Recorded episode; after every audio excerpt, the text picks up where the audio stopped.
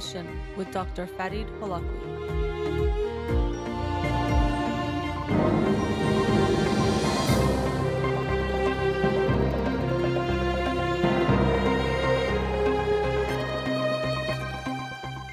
Good evening and welcome to In Session. I'm your host, Dr. Farid Holakwi, and I'll be with you for the next hour here on Radio Hamra.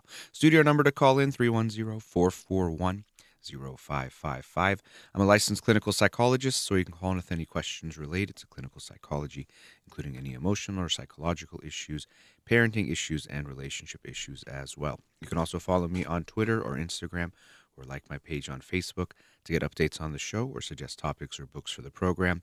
And the shows are uploaded at the end of each week to my SoundCloud page and podcast on iTunes. Again, the studio number 310 441 0555. Before I jump into the summary of the book from this past week, the book of the week for this week that I'll talk about on next Monday night's show is A Book About Love by Jonah Lehrer. A book about love. And again, um, I talk about judging books by their cover or even titles, but this is definitely the case this time too. I'd seen this book a few times recently, a book about love. Um, and I've also read How We Decide by the same author, Jonah Lehrer. So I thought this might be an interesting one to read, see what he has to say about love. So I'll look forward to reading that this week and sharing that with you on next Monday's show. But the book of the week from this past week that I'll talk about tonight is Sensation by Thalma Lobel. Sensation, the New Science of Physical Intelligence. And it's quite a fascinating book because of the research that it covers, which is in the field of embodied cognition, which is essentially this idea of the or the concept of the association between body and mind that everything that happens to our bodies affects our minds, and really everything affects our minds affects our bodies as well. So it goes both ways. But throughout the book, she shares research looking at various aspects of our sensory experience and how much uh, things that we experience from our senses, whether it's color, things we see, things we feel, as far as temperature, weight, how all these things can have influences on what we think and feel, but very often in an unconscious way. That's what makes it so fascinating, is that we're usually unaware of these influences. And, and I'll share a lot of research, and a lot of times in these studies, what they'll do is they'll ask participants what they thought the study was about or what they think influenced decisions they made or things they said or things they said they felt and almost always they'll have no idea that the thing the researchers were looking at had any effect on them.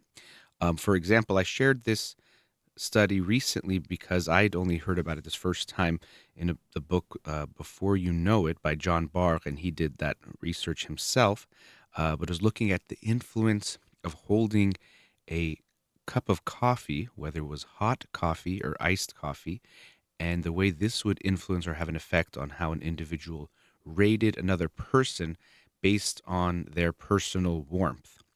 Um, and so I'll talk about that study and many others. But what's also interesting is throughout the book, we see how a lot of the metaphors that we use related to our senses have actual real world implications or effects. So, for example, warmth that we talk about, oh, he's such a warm person, or he's um, emotionally cold uh, or even distant is another one that comes up, and that's a different topic, distance. But we talk about coldness or warmth when we talk about someone's personality, and we see how this is actually related to how we see people or feel about people, or even our temperature can be affected by these things, which is quite uh, incredible. But in the study, quite cleverly, they had people hold a cup of coffee, trying to make it seem like this was not at all part of the experiment. Essentially, what happened is when uh, the participant uh, met the person who was doing the experiment. They were holding a cup of coffee, and then they had to write down the person's name. So they asked the participant to hold their coffee for just maybe 30 seconds or however long it took for them to write their name. And for half the participants, it was a hot cup of coffee, and for the other half, it was a iced coffee. Uh, then they came into a room where they thought this was now going to be the partic or the really the experiment was that they had to read about an unknown character, and after reading about this person, they had to rate this character on a bunch of different uh, characteristics, some of which were related to cold or warm personalities, things like being generous or ungenerous, good natured uh, or irritable, um, things like that. But others were not related to warmth, things like being talkative, strong, honest, or dishonest.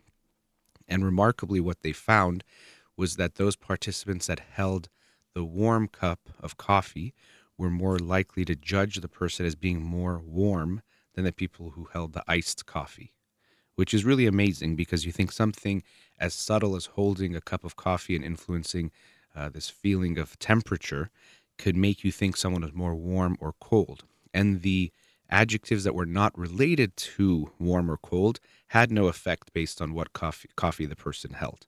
So we see that it was only about this personality characteristic of warmness or coldness that was affected by the temperature. And again, what's stunning is that people have no idea that this had any influence on them whatsoever. They are not aware of this impact. And even in hearing this research, I'm sure sometimes people will think, well, that wouldn't affect me, or I wouldn't be that person that has that would make a different judgment based on temperature that would influence my judgment. But what I always try to remind people is that these studies are about people and they try to find a cross section of people and they always try to replicate studies with different groups of people to see that if it translates to for example different cultures different ages things like that and really we have to be aware that when we learn about this research on people you too are a person and you're being influenced by things that you are unaware of a lot of the time so holding a cup of coffee could influence you, which is interesting. Sometimes you think when you're meeting someone, whether it's for a kind of business meeting or a date, if you go to a coffee date and you're holding a warm coffee, that might influence how you think of the other person in subtle ways. That's also something I do want to emphasize. It doesn't mean that if you're a really mean person, but you hand people a cup of coffee, they're going to think you're a very warm person, uh, or vice versa. If you're someone's holding an iced coffee, they're just going to hate you or think you're a very cold person. But the whole idea of this uh, theory of embodied cognition is that many things are influencing us outside of our awareness. In an almost unconscious way, we are being affected by things. Or, as she puts it in this book, embodied cognition theory proposes that the mind cannot work separately from the physical world, that the senses provide the bridge to both our unconscious and our conscious thought processes. So, we are being influenced by so many things all the time. Often, we are not aware of that influence, though, because we don't know all these things that are happening to us. And we wouldn't think that the warmth of something we're holding would have an impact on how we judge a person's character, but we're seeing that it does. And so we'd like to feel that we're much more in control of what we're thinking and what we're feeling and our judgments. But we have to be aware that we're being influenced by so many things all of the time. And the more I'm reading these different books and seeing the research that a lot of these psychologists are doing and neuroscientists are doing, we see how much we're unaware of what's actually going on within us. And this is why, for me, the ideas of self knowledge and self awareness are so important because so much is happening essentially behind the scenes in our minds that we're not aware of, but that are having impacts on what we think, feel, decide, the relationships we choose to be in or end, the jobs we pick, almost everything that we do. So much is happening in our unconscious that we are not aware of, but we can try to become more and more aware of what is going on. And uh, reading books like this can give you some uh, insight into some of the things that can, can have an influence on you. Uh, also, related to the temperature domain, they had people think of an incident where either they were socially included or socially excluded. For example, socially excluded would be not being invited to a party or not being asked to play in a game. Or being included would be like if they were accepted into a club or something like that. And then, in a way, trying to make it seem like it was unrelated, they said, oh, the maintenance crew was uh, asking about the temperature or something like that. And they asked people to rate the temperature. And what they found was those people who thought about a socially excluded event thought that the room was much colder almost five degrees colder than the average of people who were thinking of a socially included incident in their life. So, this feeling of warmth that comes with inclusion even affected the way the person physically felt. And it's funny here uh, in our studio today, the air conditioning isn't working. Um, and Amir, who's with me here on Monday nights, he knows I usually like it very cold and turn on the air, but I'm not able to do that. So I'm sure this impact that it's a little bit warmer in the room has an impact on me. Maybe it'll make me more irritable. So I think we have some callers on the line. Maybe I'll be more irritable with them because of how I'm feeling physically. Uh, but really, that does happen. We do have these types of effects on our physical sensations, on our mind, and vice versa. Uh, one study that wasn't in this book that I'm reminded of is they found that judges who were on parole uh, boards, when it came close to their lunchtime, they found that they were more negative in their judgments than they were either to start the day or right after lunch. And what was clear was that the effect of being hungry had an impact on how they were judging the person in front of them. So if you're physically feeling a little bit uncomfortable or in pain, and then you're asked to make a judgment about a person, and you're looking at them and you're taking in everything that your body and mind is telling you, part of what your body will be telling you something unpleasant. And we talk about gut feelings and the ways we use those things sometimes in a good way, but it can also backfire in the sense that something unrelated to the person, your level of hunger, might impact how good you feel about them, how likely you feel that they will have rehabilitated in this case or would be able to be trusted, might be affected by how you're feeling as far as hunger goes, which is quite amazing to me. Going back to the book, there's lots of different senses that she talks about. Another one that's interesting is the idea of weight. Uh, for example, we use analogies like this idea has a lot of weight to it, or that argument has a lot of weight to it. And so there is this connection metaphorically that we have with weight and significance. And so a very interesting study that they did was that they found people uh, or they gave people resumes that were identical, two different groups. And in half the group, they were shown this resume on a very light clipboard, and the other half got it on a heavy clipboard, one that weighed four times as much. And amazingly, what they found was those who found the heavy or who had the heavy clipboard, they gave the candidate a higher rating. They thought the person was a better candidate than the person who had the light clipboard. And again, if I told you that your in your judgment of some candidate for a job was influenced by the clipboard we gave you their resume, you would probably be maybe offended by that. That I'm saying your judgment is influenced by something like this. But the truth is that we're seeing that these things do have an impact on us. And again, it's about having this humility that we're being influenced by many things that we're not aware of that we've talked before about your moral judgments and how you think it's a purely rational thing that you've thought about, but we see how much emotion plays a part in that. The Righteous Mind uh, by Jonathan Haidt, that book talked directly about this concept, but we see it in other ways as well. And there was a study in here, a few studies about smell. And it's interesting because we think of moral disgust, and it's possible that this idea of moral disgust or the way we have moral disgust as humans could be affected by physical disgust, or maybe was started by that. And this is why people even make the same faces when you say or they smell something disgusting, or if you tell them about something morally disgusting that someone did. We tend to make the same facial expressions. Uh, but they did an interesting study where they had people, some of whom were dis- exposed to, and this is interesting. She even says it herself in the name of science. But a, a, fart spray, they weren't aware that the room had this smell in it, and the other half had a non smelly room. And they were asked to judge uh, different moral things that people did. And what they found was that people who were in the bad smelling rooms, or in other studies, they drank bad tasting things or disgusting drinks, they were harsher in their moral judgments compared with those who were not exposed to bad odors or who drank sweet or neutral drinks. So even how we judge something or someone for what they're doing could be affected by how physically disgusted we're feeling in that moment. We judge things even differently in that case. So the book goes through lots of different things, even the color red, and it's interesting this desk here in the studio at Radio Hamra is very red, and that can affect things like um, makes us think about sexual things, but also can make us think about stopping, because this could go back to ideas of like grade school where a, a red F meant you did something bad, and so people have that association or the scarlet letter. Uh, but things like size and how we tend to think that if someone is taller, they're more powerful. And research she didn't talk about in here, but I remember in another book, um, they had people rate how tall someone was, a guest to their classroom in a university. And for some of them, some classes, they were told this person was a very well known and prestigious professor from another university. And for the other half, they were told it was just some volunteer or something like that, a lot less powerful.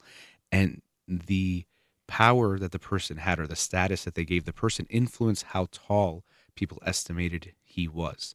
It had that kind of impact, which is amazing. So we even see more powerful people as taller, and we see people who maybe are not as powerful as not as tall. Something like height and our estimations can be influenced by that. But uh, to make a concluding point, something that came to me in reading this book was this reminder that when we think about important things in our life, uh, when we think about making big decisions, such as making a move or a relationship change or um, starting a relationship, ending a relationship, changing a job, moving houses, whatever it might be, we probably want to think about it at different times and in different contexts because you might not be aware of the various influences that are affecting how you're feeling and thinking at that time. And again, you might think, I'm not going to be impacted by my physical sensations or the temperature or if I have a stomach ache or headache or whatever else it might be. But all the research in this book suggests otherwise, that you're much more influenced by factors that you're unaware and unconscious of um, that you might want to think or that you'd like to think. So think about things at different times. Sleep on it and think about it the next day.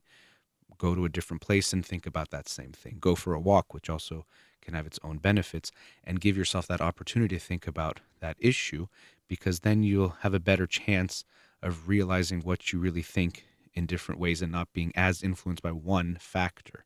And I think that that's actually something um, important to do. Don't just think about things in one setting. I mentioned a few weeks ago, I realized myself that sometimes when I think about something that's more emotional or relationally related before I have coffee in the morning, I can be a little bit more negative about whatever that issue is, likely influenced by the feeling I have, maybe being more irritable, feeling tension, maybe having a slight headache from not having that morning coffee. So if I think about something or someone, I might have a more negative approach. And then if you add to that the fact that I grab a hot cup of coffee, maybe that temperature has an impact, but then also drinking it can have a change on my physical feeling.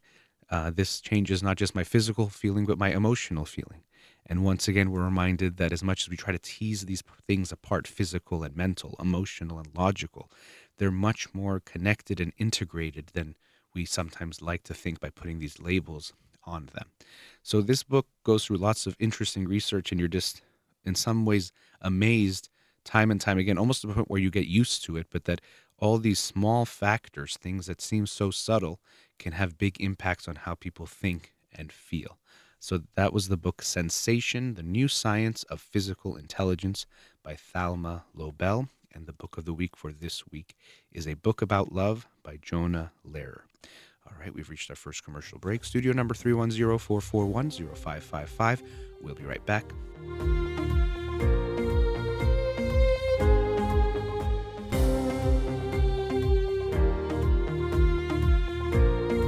Welcome back. Let's go to a caller. Radio Hamra, you're on the air. Hello. Yes, hi. Thanks for calling. Uh, thank you, Dr. Farid, for um, accepting my call. My pleasure. Sorry, I'm hearing my own voice. I don't know what I can do about it. Well, if the radio is on, that would be it. Or if you're on speaker, sometimes it'll do that. No. Okay. If you're on speaker, I would say take that off. But if it's not, then I'm not sure what's happening. We hear we're hearing you fine on our end. Okay. Um, can you hear me now? Yes. Okay. Um, first of all, thank you for taking my call. My and pleasure. um, I'm actually calling to ask you a question about um, a situation we have with my three-year-old daughter. Um, she's my first daughter, Um, she's dealing with uh, severe food allergies. We have 16 allergens so far on our list, and Wow. our list is growing. Unfortunately, she's been going through severe reactions Mm. um, to most of them. And uh, we have um, three medical options on our table, and I want you to help us realize which one is going to affect um, her mental health uh, in a negative way um, less than the others. Okay. Um, in my opinion, we don't have a good choice. We have to choose The least one bad of one, them. yeah. which is- Okay. Yes, best. But, um, first of all, um, first option is just avoidance, avoiding the allergies and um, carrying EpiPen. And in case of an accidental exposure, just use the EpiPen and um, calling 911, go to the, the emergency uh, to be monitored for a few hours. Hmm. Uh, and this is what most of the allergists um, are recommending. Uh, which has its own limitations. We are pretty limited when it comes to um, buying food um, because they may not contain her allergens, but they most of them are um, have been in contact somehow, so they are labeled as may contain. So we have to avoid them. Mm. She can't go to an ice cream shop and buy an ice cream. She can't go to a bakery and buy like I don't know a croissant um, um, we can't go to um, most of the restaurants out there. So it's, it's a lot of limitations, and uh, I guess that in her teenage years and her college years, uh, it's not going to be, it, it's going to affect her negatively um, because it's pretty limiting. Uh, our second option is that we are actually seeing an allergist, a very good one in Canada. Uh, we live in Canada, and Mhm. um, he is uh, offering us to do a, some sort of a clinical trial um, to expose her to her allergens um, little by little, and in, in like six to eight months of time, um, kind of building up uh, her immune system, um, um, kind of desensitizing her immune system, let's put it that way. Um, so she, at the end of that trial, she will still be allergic, let's say, to peanuts, but she can tolerate like two peanuts a day. Um, Okay. Which uh, which means that she will have some sort of food freedom when it comes to cross-contaminated food. Mhm. So, for example, she can go to that like ice cream shop and buy a vanilla ice cream, which was in contact with like um, peanut ice cream, Mhm. and she won't get fatal reactions. Okay. Um, but, but the downside is that um, during the, that trial, there may be a lot of bad reactions. But the doctor believes that it's in a controlled situation, so we can reverse it. But anyway, the experience of it Mm. won't be like nice for her. Um, and um, other downside is that at the end of the clinical trial, even if we, it's uh, there is a chance of failure, like 20 to 40 percent chance of failure. But even if she can graduate from that, um, she has to be on a, do- a maintenance dose of two peanuts a day for the rest of her life. If she forgets her dose for a few days, she may be in square one. She has to uh, do the whole trial from the beginning. Specifically, peanuts are all the things that should be exposed to? Sorry? Is it specifically peanuts or any of the things that she would be desensitized to? Not all of them, but out of that 16 allergens, the allergens, like almost 10 of them will be gone.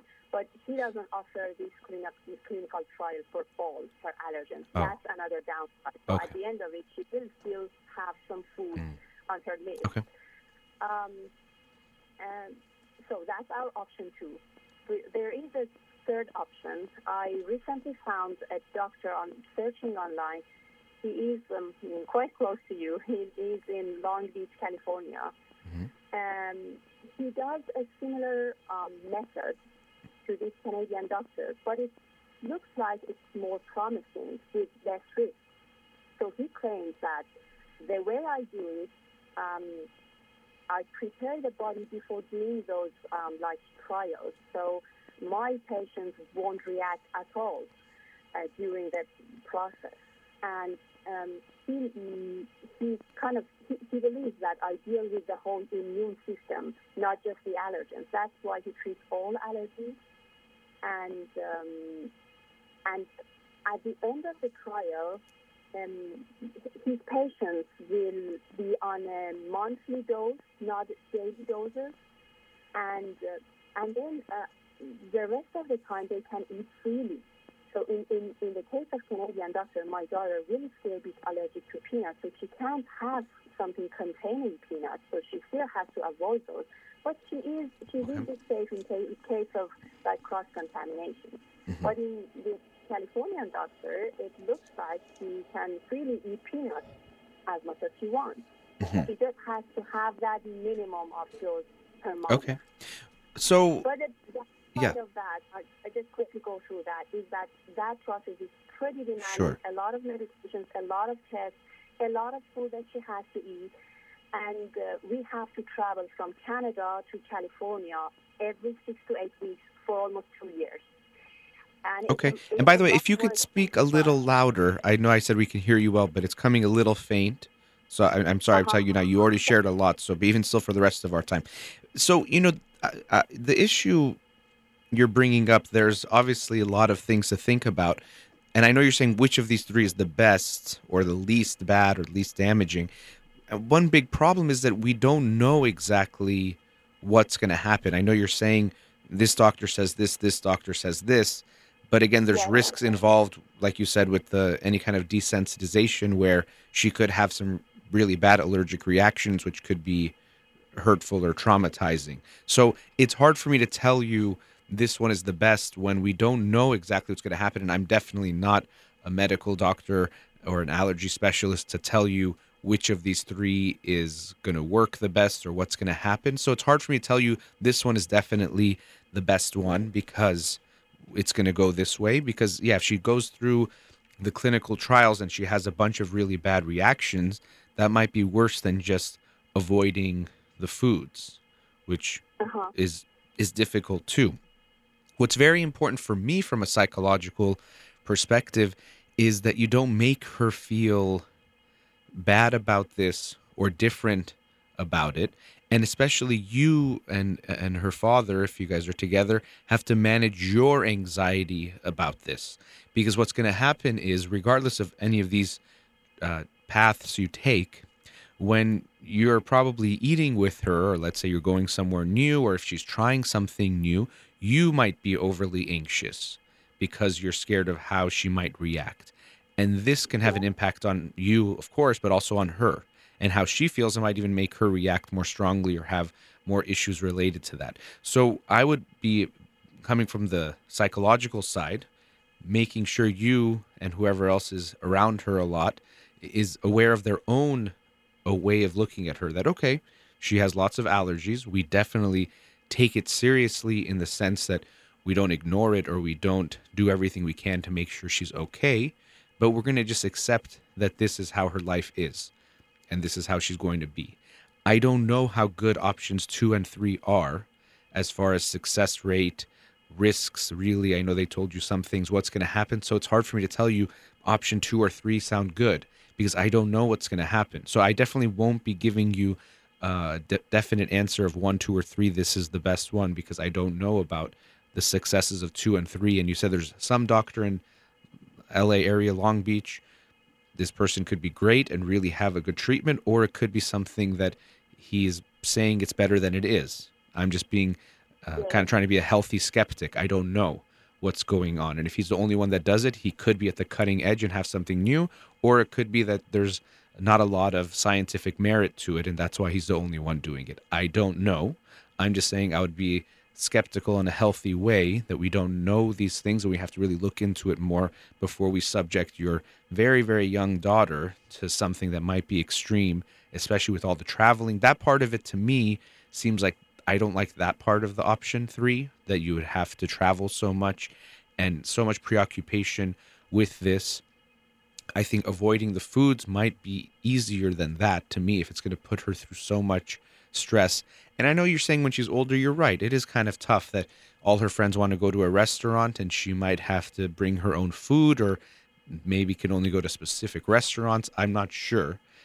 But I don't know if this idea of going through all these things is going to be worth it. I don't know the impact it's going to have. So to me, I know you wanted me to give you a, a very clear answer on one, two, or three.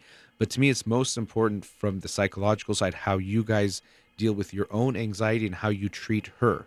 And even in another way where you guys don't make her feel like an inconvenience whatever the situation might be like oh we can't eat there anymore or we have to go here or i can't bring these foods in the home or whatever it is we're going to have to accept that this is how your girl is different not bad yes there is something about this that's not good and it could be unhealthy but we don't want to make her feel bad about being different it's just that this is how she's different and that's okay so that's for me the most important part of how i would want you guys to deal with her and again dealing with your own anxiety that if you're so worried about every time she puts food in her mouth that you're looking at her and stressed and monitoring her and seeing if she's showing any initial symptoms of having an allergic reaction, that anxiety that you're going to put on her will have its own huge negative impact on her.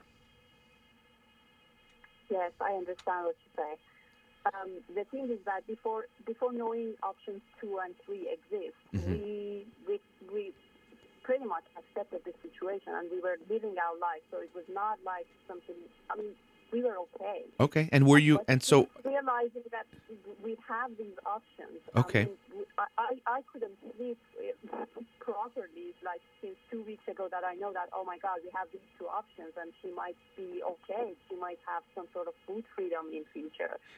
And um, okay, I mean, you know, okay but the OK seems like it has quotes on it, so it's not like she's just going to have. She'll have more freedom, but it seems like it'll still be, of course, something she's going to always have to uh, at least be concerned about or aware of. She can't just say now I can eat whatever I want. It seems from what you're describing. So again, it's all about risk benefit. And I don't know yeah. the exact way of measuring that, but if the benefit is just mild and she, you guys can handle it and she's okay without it, then maybe the risk won't be worth it. And to put her through having lots of allergic reactions, I think that's a very scary thing to put her through as far to, as far as the treatment goes. And I don't know how likely it is that she'll have allergic reactions if she doesn't do any of these treatments. So those are the things I would meet with a few more doctors, obviously, because I can't give you good input or any input really on the medical side of things. But from the psychological side, like I said, those parts that are important for me is how you treat her and treat your own anxiety about this issue, even to the point where you could go to your own therapy for this because you're almost definitely going to affect her for this. You're going to make her feel scared. And that itself might, one, cause her to have more of a reaction, and two, have other negative impacts about how she feels about herself and how much anxiety she herself carries from day to day. She can survive with this, it seems. It does seem like it's something that can have a negative impact or does expose her but we don't have to make her feel bad about it. And that's really your biggest role, of course. First is to protect her physically, but then to protect her psychologically from feeling bad about this and bad about herself. Mm-hmm. Yeah, I get your point. You're right. Um, okay, thank you so much. Sure, I thanks for your call. I appreciate you calling. Good luck with that. It's not an easy situation, like you said. We're trying to make the best of a not great situation, but you have this three year old girl, and this is what she has and acceptance is going to be a big part for all of you including her and she only can get to acceptance if you guys show her you've accepted it and acceptance doesn't mean ignoring but it means accepting that this is her and this is life we love her how she is and this is how she is now if something can be done i'm not saying ignore that that's why i don't want you to ignore any medical possibilities and maybe even there's advancements that happen medically but as far as accepting her i think to me that's so important so I hope you'll give her that feeling more than anything. But thank you for your call. Thank you so much. Sure. Have a good night. Bye bye. All right, going into our last commercial break. We'll be right back.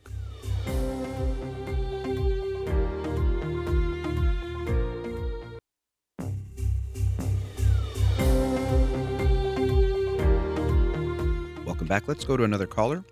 Radio Hamra, you're on the air. Hello. Yes, hi. Thanks for calling. Hi, Doctor. Uh, good evening. Um, Doctor, I'm calling tonight uh, to talk with you about. Um, can you hear me? Yes, I can. Um, about um, four years ago, um, I was um, I had a really bad relationship. Mm-hmm. And then Hello? Yes, I, I can hear Okay. you. Okay, and then after that, uh, it took me a while, and then I moved on out of it. Like I had, I found so many friends. I was so young. And after that, for like after two years uh, later, I started dating another guy for Mhm. like um, six months. hmm And then everything was good and all that, and all of a sudden everything went down. Long story short, um, it took me like almost a year to kind of move on.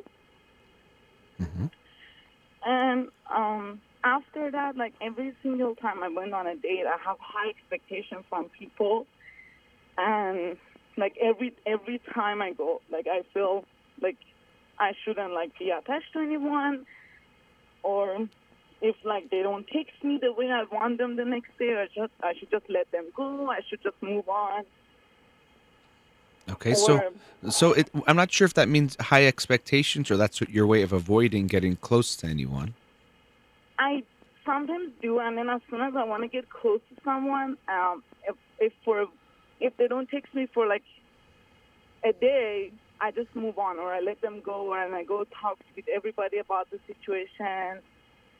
I feel depressed for like few days, and I'm like, you know what, this is that. Like I every single time I feel I have to let them go, and I'm so worried that you know they may know about my past or because uh, I was married once. Okay, well, what do you mean you're worried they're going to know that you were married? yeah, Well, I mean, if you want my opinion, you shouldn't be hiding that from anyone. I mean it's so hard for me like to like um like right now as of like for a moment I'm I've been talking to a guy for ten days hmm or like two weeks. Um, everything is going good, and I'm like so scared and very like um negative about the situation. I'm like, what about if he figures out? What about if he knows? Then, this is I know, happen? and this is exactly why keeping a secret. And actually, in the book I talked about today, even talked about this idea that it makes us feel like we're carrying a weight, and it really does. You're so stressed out about something that, in my opinion, you need to be honest with him. So when you start dating someone, it doesn't mean it's literally the first thing you have to say, but pretty soon you should let them know, especially if they ask 100%. But even hiding it is not something that's going to be good for your relationship, even in building trust. Now, you said you started, you're talking about it four years ago in different times. How old are you now? I'm 27, Okay. and I was so young. I mean, when that happened, um, it was a kind of a relationship that none of my family or people around me were okay with it. Yeah. but I pushed it so hard. And Yeah. then for some reason, like everybody else, I was so young. It didn't work out. It didn't turn to be the way that I was expecting to happen. And after that, I was dating someone that that guy, after like like the second guy, I was so hurt that Mhm. it kind of like it, it kind it took me a long time to move on because I was all because I was the one that was rejected. So I was thinking, okay, it's it was my fault. Or every single time I even go on a date with someone, I'm so scared about my like attitude. Okay, am I laughing good? Am I like um, doing what I'm supposed to do? Like it's it's so I want to be myself, but at the same time, I'm like maybe I shouldn't be all by all myself. And it's like a first like impression. Like I have to be different. And then like it's Well- I'm so confused. Yeah. about the whole Well, so thing. this is where, you know, we talk about, and sometimes it sounds like a cliche. You hear it so much that you have to love yourself to love someone else or to let them love you. This is where we see this playing out because it seems like you're not sure about yourself.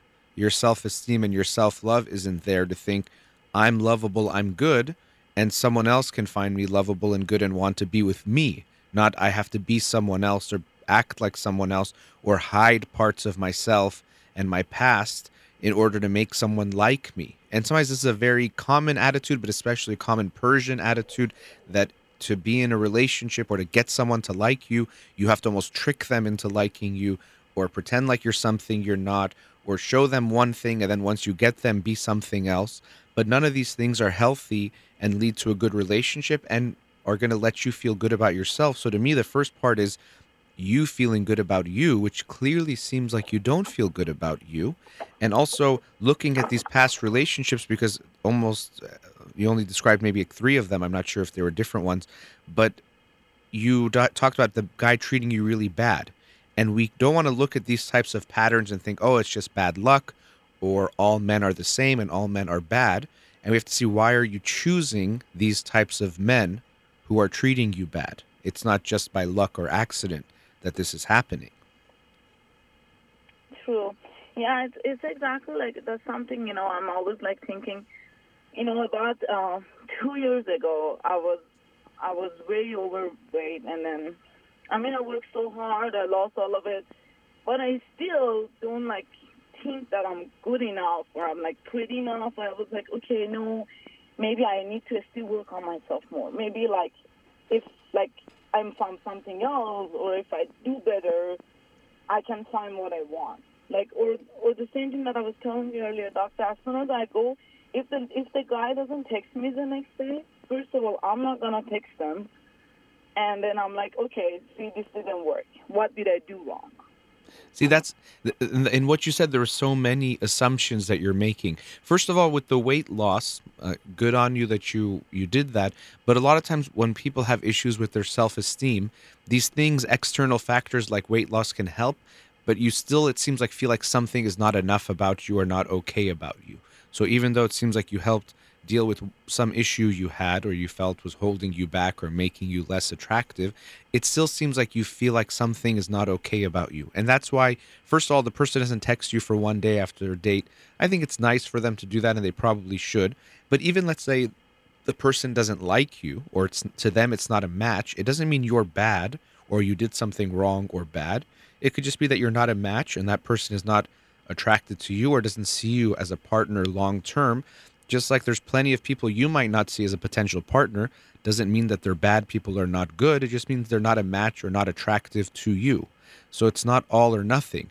But when you feel like you're getting rejected, which you're even seeing it before it happens, it seems, you think that it's because this person can see that I'm not good enough, not because they've said anything, but because you think that yourself. Yeah, that's kind of it's just because it, because especially since it happened like few times for me, and then I compare myself with like other my my other friends or like mm. my sister or whoever is in my life. I'm like, okay, w- what do they do that they are always the one that is rejected the guy or like I'm so nice, like I'm so social, like how come it doesn't like happen for me? Like I'm always the one that getting like more stuff if I'm getting rejected. What's the reason behind it? Do I do something wrong? Or well, like, it's probably not you doing something wrong. And what's interesting, actually, and I've seen it so many times with people describing what you're describing, is they think it's something wrong with what I'm doing or how I'm being.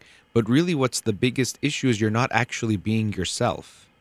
You're not letting yourself be there. So when you say I'm nice, nice usually means kind of being fake and not being genuine. So if you're nice on the date or if you're nice to people, you're not really being yourself. And so the problem is you think you or yourself are not enough. But the problem is that because you think you're not enough, you're acting like you're someone else, and people aren't actually going to like when you put on a mask and act like someone else. So you, you need to be more you than you're being. It's not actually that you have to act in a certain way or pretend to be this or act like your sister or act like this person or act like them. They're all being themselves, and people are liking that because they're being themselves. You need to be yourself and not try to be someone else or do what your sister does on a date because you're not her. So if you walk like she does and talk like she does, it doesn't work because you're not the same person. And so what I'm hearing from you is you need to get more in touch with yourself and you need to heal some very it seems like deep wounds you have about how you feel about yourself. And until you deal with those, it's not very likely that you will enter into a healthy relationship because either you'll choose someone who's going to treat you bad or you're going to keep finding ways to ruin the relationship before it starts. You're not going to let yeah, something that's develop. That's exactly what my problem is. Like I ruin any everything before you actually mm-hmm. start. Like I was even telling my friends, like, okay, this one looks like he seems to be working, but like, just watch me. Mm-hmm. Yeah. And that awareness, that's good. That awareness is the first step. Yeah. That awareness is the first step, which is good. And we only have a few minutes. That's why I cut you off there. We have about uh, four minutes left. But that awareness is going to help you, but you have to make that change to realize what's happening. A lot of people that tell you they're picky, you'll hear people say, Oh, I'm so picky when it comes to dating, and I have such high standards. A lot of times it's not that they're actually picky and having high standards, it's that they're finding a way to ruin it before it starts. So they find something wrong with the person. Oh, she did this, or he does that, or he looks this way, or he looks that way. Of course, we want to have standards and look at the person and make sure we're attracted to them, make sure it's a good match. But a lot of times, people who are quote unquote too picky, they're finding a way to ruin things in some way. So when you're saying, you know, I'll find something wrong with them or I'll find something wrong, that's your way of protecting yourself because you don't want to expose yourself to get hurt again, which means clearly your wounds from the past relationships have not healed, even though you're trying to move on. But also, what's caused those wounds, that feeling of you not being enough, your issue of self esteem and loving yourself is not there. So you almost expect or feel like you know that the person won't love me if they get to know me. They won't want me. So I have to either pretend to be someone else or keep them at a distance. And neither of them is going to work for a long term relationship. In a long term relationship, you have to be yourself and allow someone to get close to you. But to you right now, none of those things feel safe or feel like they can work. And going back to this idea of you being married, I understand that it could have a stigma, especially in Persian communities and for, let's say, some Persian men, they might have a stigma attached to that. But this is you. And you have to accept that this is you and be with someone that accepts you as you are and who you are. Not pretend to be someone else and think, oh my gosh, when are they going to find out? Are they going to find out? If you hide this from them, first of all, they almost definitely will find out.